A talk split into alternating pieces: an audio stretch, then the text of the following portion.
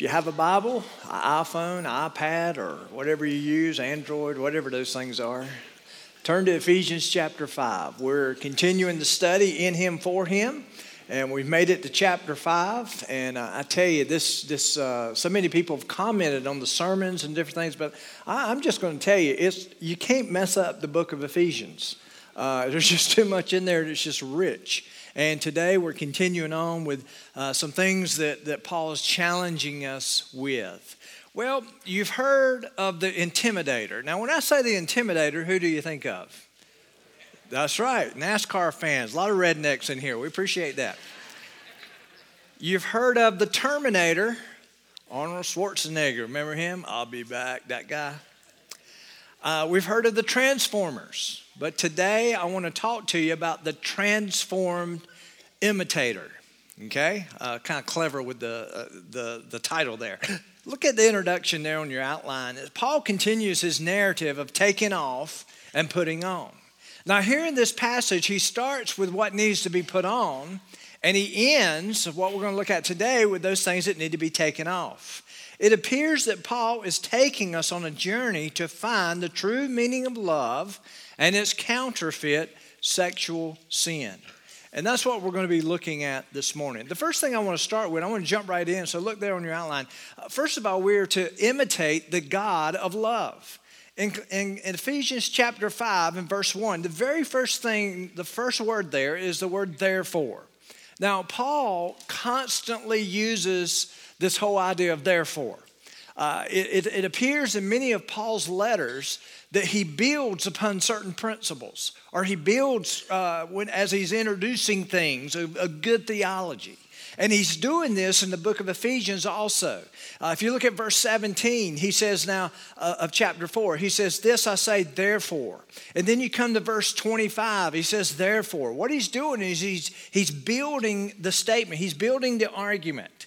And then we come to chapter 5, verse 1, and he says, therefore. Again, what he's doing, he's calling our attention backwards to chapter 4. We are reminded, and here's what we're reminded in chapter 4 that the saints of God have been saved by the grace of God, and because they have been saved, they are different in the way that they walk, in the way that they talk, and in, even in the way that they think. And then he says this there are areas, or in every area of our life, our lives need to be different from that of the world. And so he challenges us in chapter 4, verse 22, about the old man of sin, it should be put off or taken off. There's certain things. So look at what he says in verse 22. He says that you put off concerning your former conduct the old man which grows corrupt according to the deceitful lust. These are things that need to be put off, and we saw those last week, and he's going to continue the same theme today. And then the new man, created in righteousness. We need to put on certain things. Look at what he says in Ephesians 4 24. And that you put on the new man, which was created according to God in true righteousness and holiness. So here's what all this looks like. The whole language of what he's saying in chapter 4 and chapter 5 up to this point is this if you call yourself a Christian, if you were someone who used to be dead in your sins and, and wayward apart from God, but now you're in Christ, okay, things are different. Certain things were laid aside, put off, and certain things were taken up. And that is the language of Scripture as it relates to us coming to know Christ. Now, since we've been made a new creation in Jesus, we are to live as a new creation in our daily lives. Look at the verse here on the screen, 1 John chapter 2. Whoever keeps his word, truly the love of God is perfected in him. By this we know that we are in him. It's, uh, how do we know? Because of the love that's there. And it says this He who says he abides in him ought, ought, ought himself also walk just as he walked. And so it's not a matter of just kind of living a life that's good. It's not a matter of saying, okay, I'm not going to live this way anymore. I'm going to start living this way. The life that we're called to live is a life that imitates who Christ is. And so look at verse 5, chapter 5, I mean, yeah, chapter 5, verse 1 again. Therefore, be imitators of God as dear children. Now, the word imitator there means to mimic, to mimic. The command here is for the people of God to imitate God meaning we are to learn all we can about him and then mimic his nature and his characteristics. But how are we to do this? Verse 1 tells us as children. As children. Now, how many of you have noticed that children watch their parents? They do. How many of you, maybe you're raising your children now, or maybe you've raised your children years ago? How many of you were not always thrilled with the fact that they mimicked you? It astonished you. So, how many of you ever looked at your kid and said, Where did that come from? Well, where did it likely come from? Came from you, probably. And the thing that we need to understand is what Paul is saying here. He's saying, just as children mimic their parents, we are to mimic God. Children often have their, their parents' nature. They copy their parents' behaviors. You can be around a kid and you can see their parents and the way that they walk and the way that they talk and the things that they do. And then Peter says this in 1 Peter chapter 1. He says, As obedient children, not conforming yourselves to our former lust as in your ignorance, but he has called, but as he who called you is holy, you also be holy in your conduct, because it is written, Be holy, for I am holy.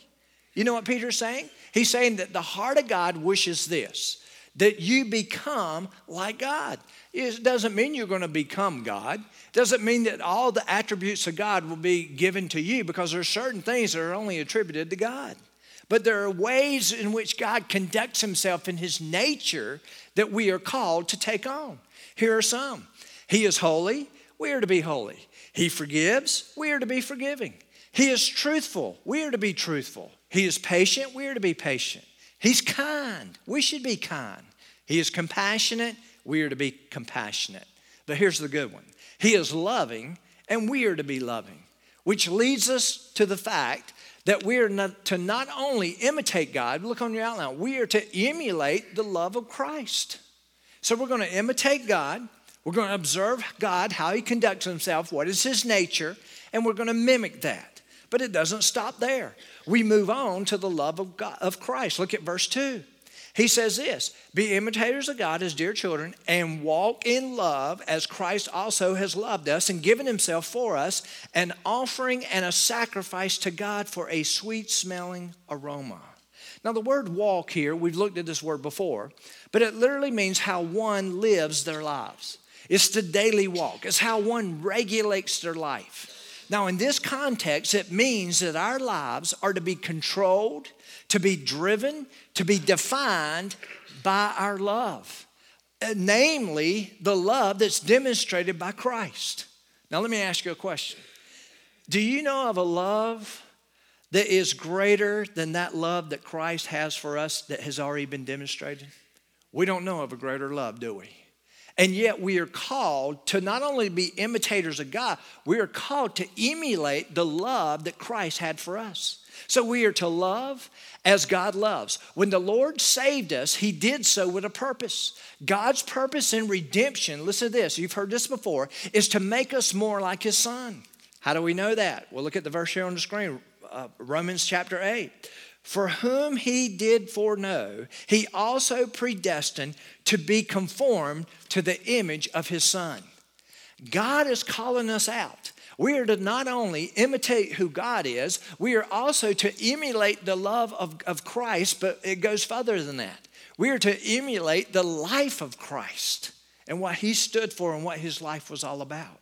First John chapter 3 says this By this we know love because he laid down his life for us. And we also ought to lay down our lives for the brethren. And then think of this God's love for Christ and for us calls the Father to accept the offering and sacrifice of the Son on the cross. And, and here's what the Father said He said it was a sweet smelling savor. That is the language of the Old Testament sacrificial system. It's that whole idea of the priest going in and, and putting a, a, a, sacrifice on the altar. And the Bible tells us in the Old Testament that when, the, when those uh, sacrifices go up to God and, and the, the motivation is right for the sacrifice and, and it's given for the right reason, all the things that surround it are lifted up to Him. There in heaven, He says it's a sweet savor to Him, sweet smelling savor. So we see it's the same terminology. Therefore, when we love like Christ, it is a sweet smelling savor to God. Think about that. Here, here's a great statement I, I came across this past week. Genuine love is always measured by what it gives, not by what it gains. So many times, here's what we do. This we when we try to size up love, many times in our own minds we try to look at it and we say, okay, well, what's in it for me? If it's a great love, it'll be something that I've gained in the process. That's not a biblical view of what love is. It's not the love that's emulated of Christ. Here's what we need to understand it's not about what is gained in the transition of love or transaction of love, it is what is given. And that's what God did through his son. For God so loved the world that he gave. What did he give? He gave his son. So, the new reality of being transformed and of course, the whole idea of transformation is taking off certain things, like we said last couple of weeks, and putting on certain things.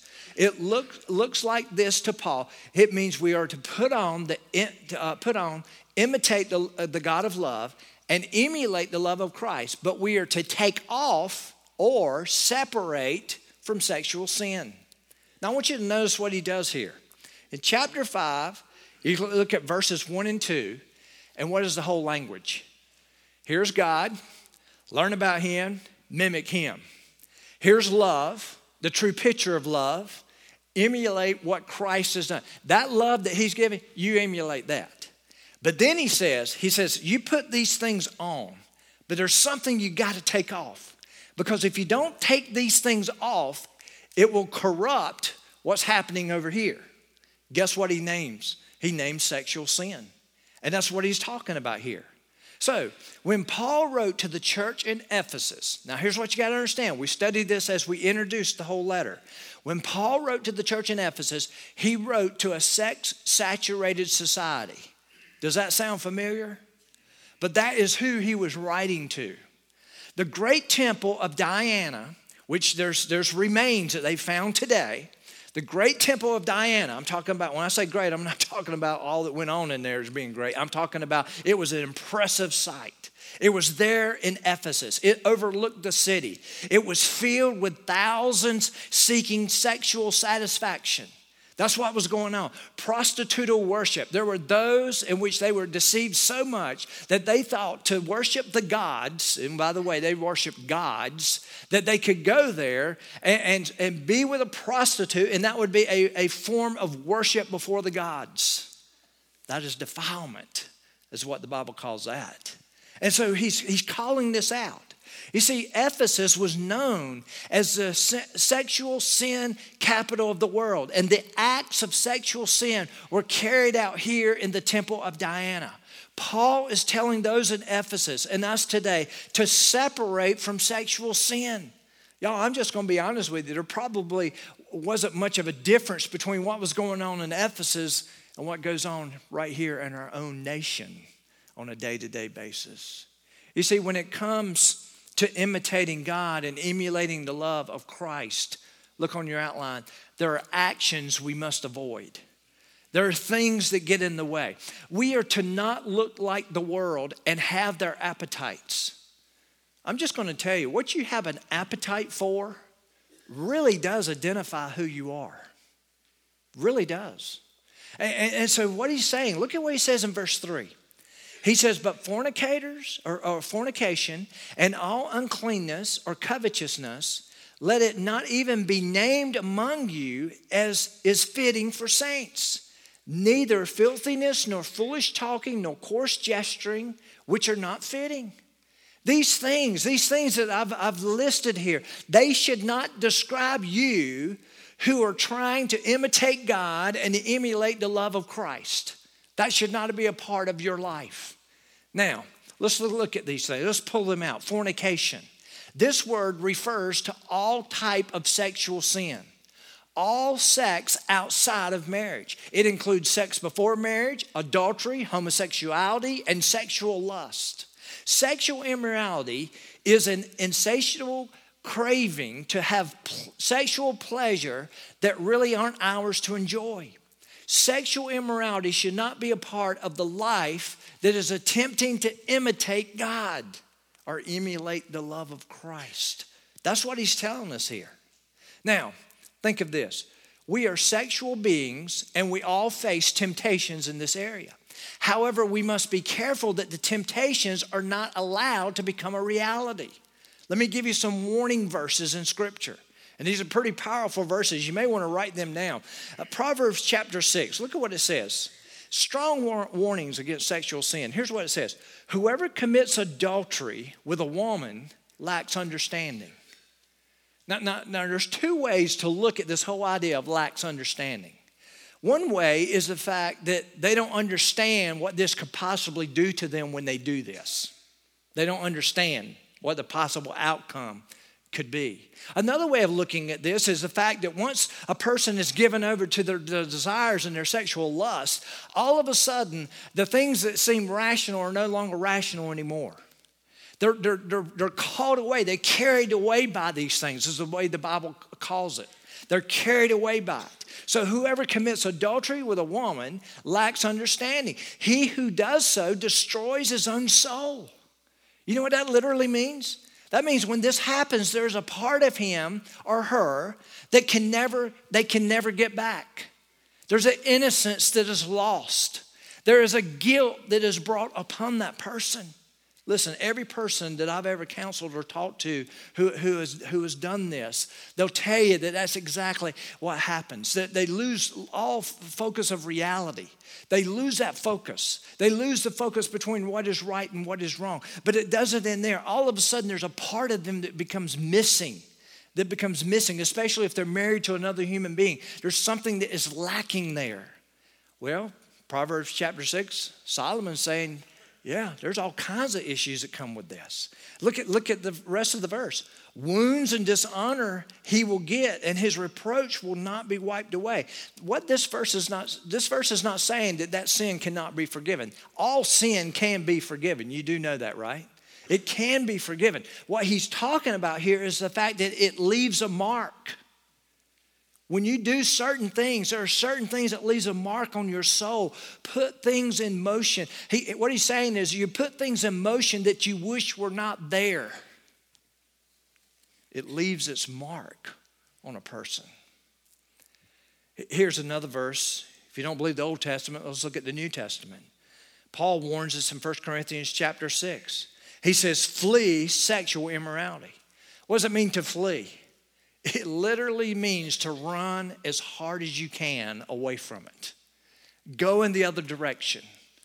How many of you know that there's two people in the Old Testament? David, who ran to sexual immorality, and Joseph of the Old Testament, who ran away from sexual immorality. You have both of their stories. When you go do a comparison of those two men, and, and, and, of course, David, let me just tell you this. He was a man after God's own heart. Guess what? His sin was eventually forgiven, but it came at a price. There was a part of him that was missing. If you don't believe it, write this chapter down Psalms chapter 51. Look at what David's sin of adultery cost him. Look at the anguish that put him in. And you see that, it's so clear. But he says, flee, run from this. Every sin that a man does is outside the body. But he who commits sexual immorality sins against his own body. He, this verse imply, seems to imply that sexual sin is unlike any other sin. It affects us differently and is capable of destroying not only us, but those even closest to us. I mean, it's very destructive. And that's what he's talking about here. You know, it's amazing when, you, when, when you're called on as a pastor to help people pick up the pieces of their lives. And, and it is. It's amazing as a pastor, sometimes you deal with things that are pretty cut uh, clear and in scripture and you just call it what it is and, and then there are those times in which people come in and, and you're looking at it and you're trying to but let me just tell you this when it comes to sexual immorality it's unlike anything you'll ever counsel because it affects so much of the person and not only the person, but the people around that person. Next, he says this all uncleanness. This word speaks to corruption and rottenness. It refers to impure motives and living that propagate sexual sin. It's the whole idea, really, if you put it in a nutshell, pornography. uncleanness is used to describe, listen, when you use it in the, in the context of, of the scriptures of that day, it literally describes decaying bodies found in a grave. That's what sexual sin can do to a person. And by the way, I've talked to enough who've been involved in it who will tell you that they feel like death on the inside.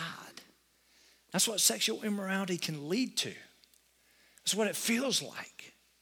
And, uncleanness, uh, it describes the internal condition of the heart which believes the lie that pleasure can be found by contradicting what God has commanded. Not only does it offend God's law, but it contaminates those who participate. Listen, it is an impure lifestyle that dishonors God, disregards His word, and degrades others. That's what it's all about. That's its outcome. Here's another word covetousness. This word refers to greed and lust. Think about what that means. It is the insane quest to consume filth.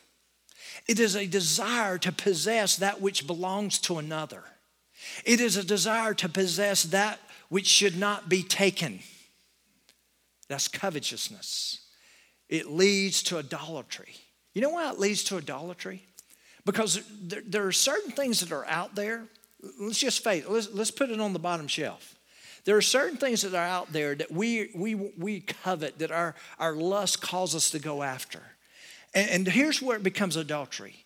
When we know what God expects, when we know the truth of God's word, it says, flee immorality. We know all those things, but we choose to follow our lust and the appetites of our flesh. You know what we're doing? Because it's running contrary to who God is and His nature and His word, we are choosing to place that, listen, over God in our lives. And that can be very destructive. But that's where it leads many times. Many justify their immorality on the basis of what they call love. Listen, it's not love which drives one to deny God's law. It is, however, their own greed, lust, and selfishness. I've had to, I've actually had people tell me this. They'll say, I, I, this was years ago, but a person came one time and said, I need to meet with you. And I said, That's, that's fine. I, would love to meet with you. And came in, and basically they said, uh, I think God call, is calling me to leave my wife. I said, Really? I said, How do you come to that conclusion? Well, there's someone else that's come into my life. And, and here's the words, you've heard it before. I think they're my soulmate. Don't that just give you goosebumps? It should terrify you that people can look at God's word so flippantly and, and then, listen, not only be live contrary to God's word, but tell, tell you what is contrary to God's word as if it is God's word. That is the epitome. I'm just going to tell you, it's the epitome of arrogance and pride. When you choose to rewrite the God of the universe who put forth his truth, when you choose to rewrite it, and that's what many people do. Let's keep moving. In this list of sexual sin, Paul moves from what we do to what we say. Uh, look at a word, filthiness. The word speaks of obscenity and crudeness, which is shameful. It speaks of those things that are dirty in nature. It's vulgarities that, that would have been considered pornographic a generation ago are freely used in our day. How many of you have noticed the slow creep of filthiness in our society? I mean, think about it. Something 20 years ago, if we were to take what is called original programming, I mean, on the, the main networks in prime time, some channels that call themselves family networks, if you were to take them all the way back 20 years ago and place them there, you know what they would be re- re- uh, rated? be rated R or even worse. It's amazing how we it slowly has creeped in. And it's there, and a lot of us don't even realize it. Someone has said that we as a nation have lost the ability to blush. That's pretty true. Let me say this to parents, and I realize there'll be a lot of younger parents in this next service. There's parents here and grandparents. Do you realize that we as parents, We're called to do a lot of things in the lives of our children, but did you know that one of our responsibilities is to be the gatekeepers of our home? Did you know that? Do, do you know what? I, I told my son the other day, I said, You're going to have a tougher time raising your children than we had raising you. Because there's so many ways the enemy can get into the life of that child that were not available 10 years ago, 20 years ago. I said, you know, it, it, horrifies me the social media and all the different things and all the apps and all the different things that can happen on the phone. And, and, and I'll be honest with you, there, there's fifth graders who know a whole lot more about what's going on with the social media than we ever thought. And, and, and here's what I said I, I said, I don't know. I said, son, let me encourage you, keep up with what's going on because I'm lost. If I had to raise a, a, a, child in this day and age, there's no telling what, I would just have to say, no phone for you, no computer, nothing. I mean, but you got to stay up with these things. Parents have got to be aware. I can't tell you how many times the tragedy are hitting even homes here in our, in our church family where parents are appalled of what their teenagers are, are, are dealing with and going through and got themselves into. We're called to be gatekeepers when it comes to our children. Here's another one foolish talking. You know what it literally means? Moronic, moronic speech. It speaks of the use of obscenities and crude words, but in our day, we would call it probably day to day speech but it's out there. Coarse jesting. It refers to those who twist everything into something dirty. How many of you notice that, that most humor on TV, comedy, is taking something that is just normal and taking everything and making it dirty? How many of you have noticed that's what they call good humor or good comedy is doing in our day and age? And so that's what's happening. And all of a sudden, everything's got a sexual innuendo to it. You can't even watch a cartoon that is directed to your own children without something like that being in it. It's everywhere. This kind of dirty speech always comes from a dirty heart. We are to avoid such things. These things, listen, these three words in verse 4 point to a dirty mind expressing itself in a dirty conversation. Next, look on your outline. Paul is saying there are actions we must avoid, but there's an attitude we must adopt. Now, how many of you came here today expecting a Thanksgiving sermon? this is the part of it. I was sitting there and I was looking through and I said, okay, God, you, you've called us to study the book of Ephesians and we're going verse by verse. Thanksgiving's coming up. I mean, what do you got in store for us? And he gave us this one little blurb. Look at chapter 5. I want you to look at uh, the last part of verse 4. He says, But rather, what? Giving of thanks. So we are to put these things off, and one thing we need to adopt is attitude of, of gratefulness, a thanksgiving. So there's an attitude we must. Paul moves the conversation of extreme selfishness to selflessness. That's what he's doing here. Instead of engaging in sins that degrade others, destroy us, and dishonor God, we should possess a heart that overflows with praise for all that he has done and for us through his grace, that we don't have to be in bondage to such things. Let me tell you, one of the worst bondages I've ever seen anyone in is sexual bondage. It's, it's, it's, it's hard, I mean, it's difficult. And so many people find themselves there. Carry this a step further, this whole idea of gratefulness. Carry this a step further. Many times, the reason we, we are caught up in sexual sin is because we covet something that is not ours a lust for another human being.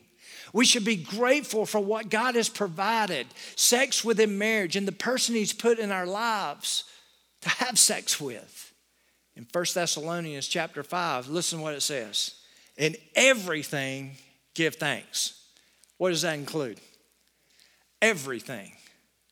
The person that God has brought into our lives, to come into a relationship with, to become one with, we're to be thankful. For this is the will of God in Christ Jesus. Now, let me just tell you this God is not anti sex. Did you know that? Some of you are sitting there saying, man, don't go there. He's not. He created it. He created it in a beautiful context. But we've got the enemy and the world degrading it, bringing it down as low as it can be. But it is. God lives his idea all along. Inside of marriage, he commands a husband and a wife to have a physical, intimate relationship. It's part of the relationship. He's not against it, but it must be in the proper context in which it takes place. Here's a little side note. I realize this is an older congregation, but there could be someone in here today. This is for you. There's a side note for those of you who are not yet married and hope one day to be. Believe that God's going to bring someone in your life. One of the great benefits of no sex before marriage is the fact that you get to know a person before you get to know a body. You get to know a person. Let me tell you what happens in the dynamics of a relationship, especially one that's just blooming. When you awaken your sexual appetite for a person, all you can think about is the body. It becomes central to that. And it's much easier, it much easier to overlook the more important issues of a relationship. Getting to, know the per, getting to know the person, get to know them emotionally, get to know them mentally, get to know them spiritually, where they stand. And guess what? God holds the physical part for after marriage. But you know what? We, you know what? You know what our society is teaching us? That oh, this needs to be on the front end. If you're not compatible sexually, then you have no relationship. Man, that, that is a lie from the enemy. And the thing that we need to understand is there are certain things that must, God has mandated that it look like this. But you know what the world says? No, let's change it up a little bit. Let's do this. Let me just tell you this everything that God puts in His Word, every law that He puts in there is for our betterment, it's for our good. It's not withholding something from you is putting in its proper context. Here, here's another one. There are arguments we must acknowledge. These sins that he lists do not illustrate transformation. Look at verse 5. He said, For this you know that no fornicator, unclean person, nor covetous man, covetous man who is an idolater has any inheritance in the kingdom of Christ and God. That means all these things. You're supposed to imitate God. You're supposed to emulate the love of Christ. None of these are at your disposal if you're over here putting these central to your heart and you're putting these things out there. There should be no doubt that these things do not illustrate that we are being transformed into the image of God's Son and should cause us to reflect on what, what they really reveal about our lives.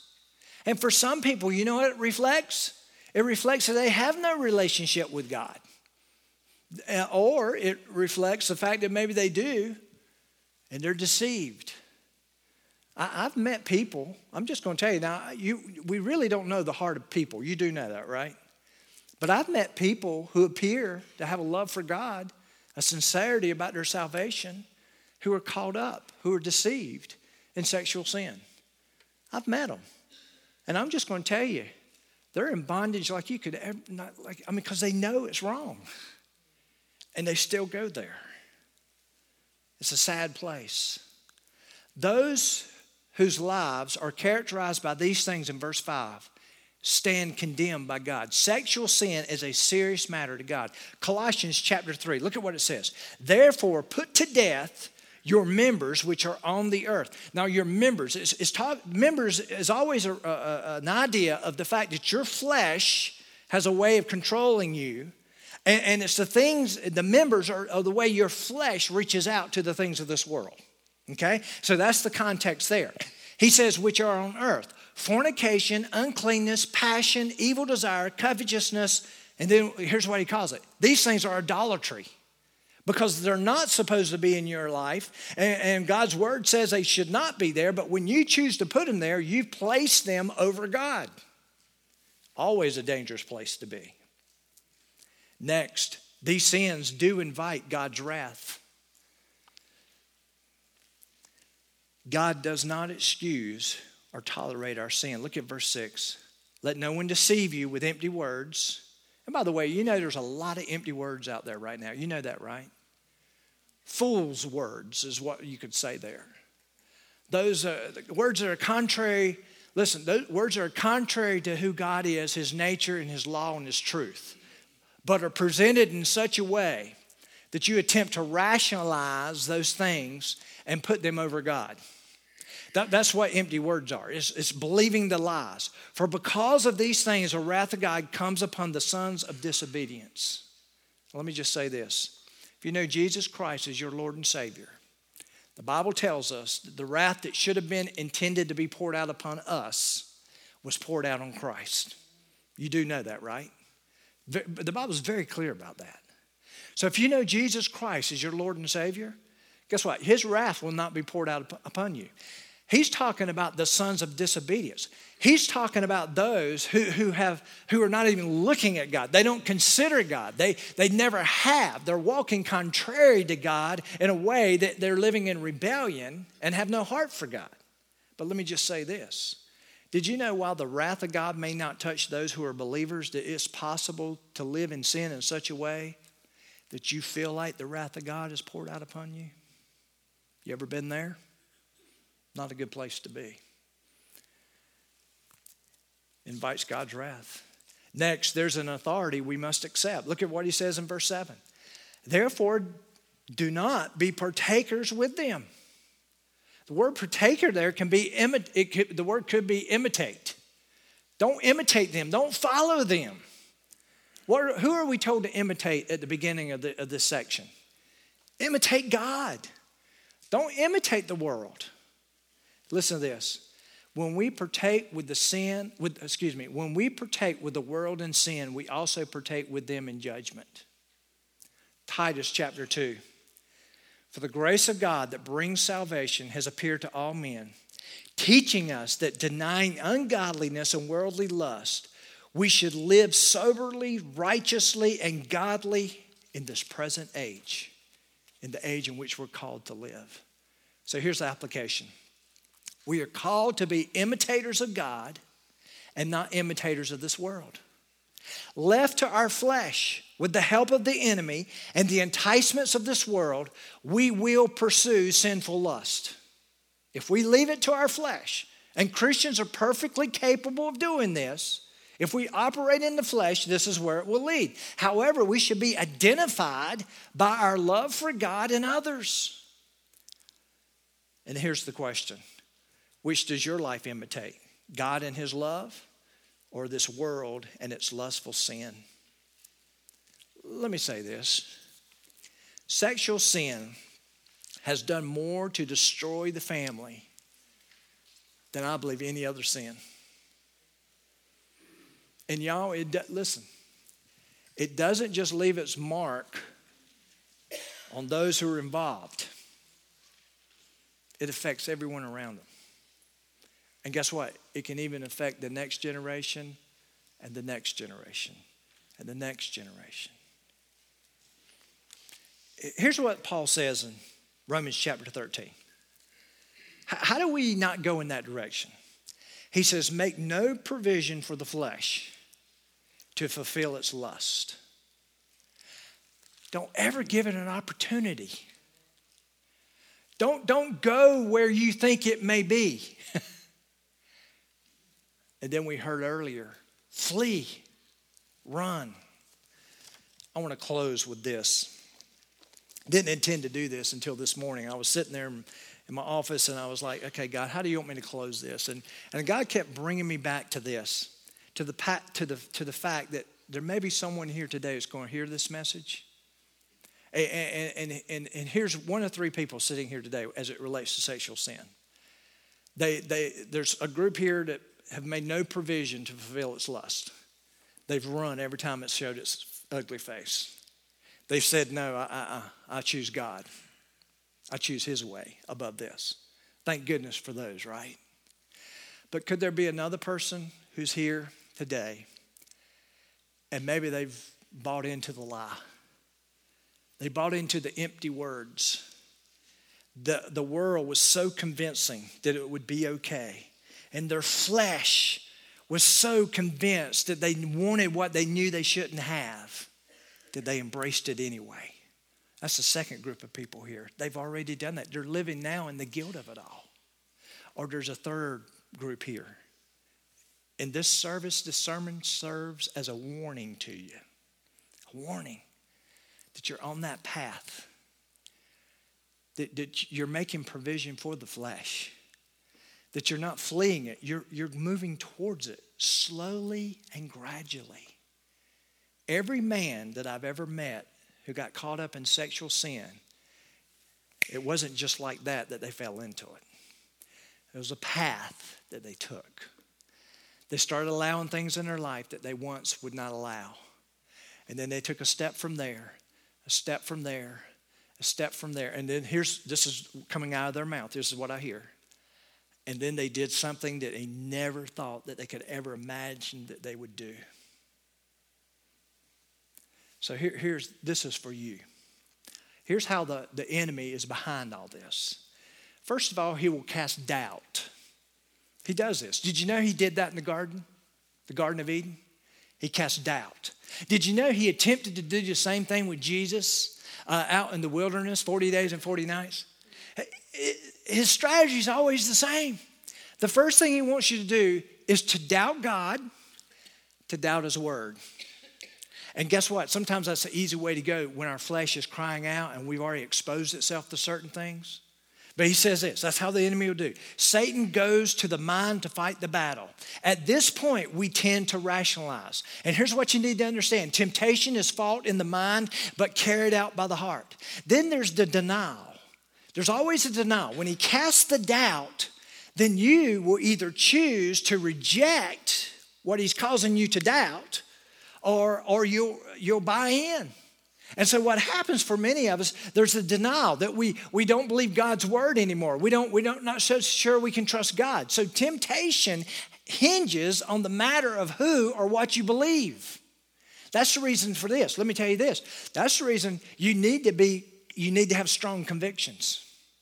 You need to stand on the word because he comes at you with that argument. And then the delusion. If you go from the doubt where you're doubting who God is or you're doubting his word, you begin to de- deny that, then all of a sudden a delusion will be cast over you. And here's what part of the delusion sounds like if I could just have this, then I would be happy. You ever followed that logic and got in trouble? It's a delusion. The path of temptation needs to stop here. But then it becomes the desire. The path of temptation to sin, here's what it does the enemy did Eve this way turns the look into lust. The Bible tells us when, when Eve saw the fruit, something sparked. It turns the desire into a decision. The Bible says that once she looked, she saw, guess what she did? She took. It turns the choice into a chain. What did she do? She ate she became in bondage to, to, to that sin. And then it turns the sinner into a seducer. You know what she got, did after that? She gave to her husband. It doesn't stop there. Then there's the, the decision. We make the decision to sin. And then there's the discovery.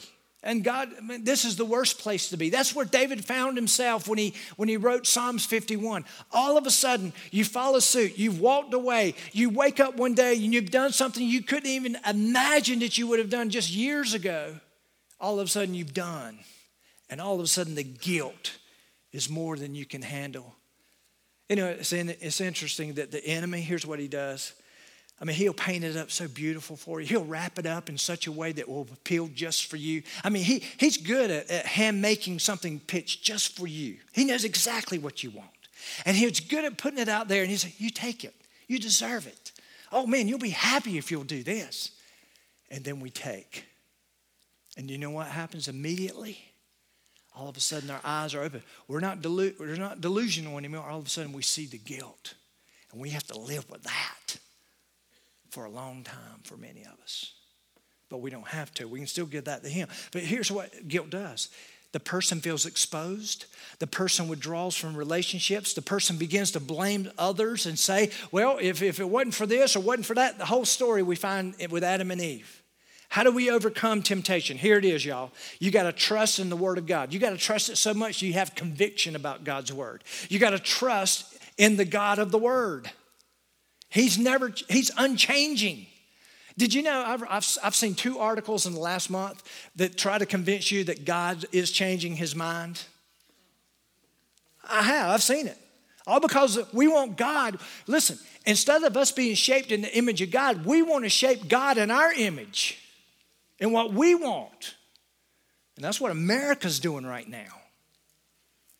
We got to trust in the God of the Word. And we got to believe that God desires the best for you. You know something, a lot of the temptation I deal with, that I've dealt with in the past, and I deal with, it, it almost tries to convince me that God is withholding something from me. Has He ever pitched it to you like that? You got to believe God. You got to get off the path of temptation. You got to quit believing the lies and turn to Him. Would you stand to your feet? Father, we just come to you right now and we just thank you for your word. And Lord, something like this today can be hard hitting, it can be painful. Father, I know for some it's stirred up things in them they haven't dealt with in a long time. But Father, I pray for the person that's here today and each day they make a decision to choose you over the sins of this world. Father, I thank you for their testimony as they are represented here in this room. Father, I thank you for that. Father, for that second group that's here today. Maybe they, they are finding themselves on that path. They know they're on that path. They, they, I've just described exactly what their thought processes have been, maybe for the last months or the last years of their life. And maybe they haven't yet gone over the edge and embraced the temptation, embraced the sin. But Father, they're close. Father, I pray you'll call them back. Help them to realize the consequences that could come to their lives. Father, for the person that may be in this room and maybe they've already partaken, and now they're living in the guilt and the shame of it all. Father, if they know you as their Lord and Savior, help them to realize that forgiveness can come to their heart, but it comes by way of repentance. It turns by, comes by way of turning around, turning their life around, turning away from the sin and turning to you refusing to make that an idol in their life and, and, and choosing to worship you as holy God. Father, maybe there's someone here today that doesn't know you as our Lord and Savior. And Lord, they don't have a clue what to do about their guilt and their shame. They just learn to cope with it and deal with it. Lord, help them to realize that there's a Savior that is calling them forward today, Lord, to, that wants to reach out to them with forgiveness and love and a fresh start. Father, we thank you for that Savior, Jesus Christ. Father, have your way in this invitation. In Jesus' name, amen. My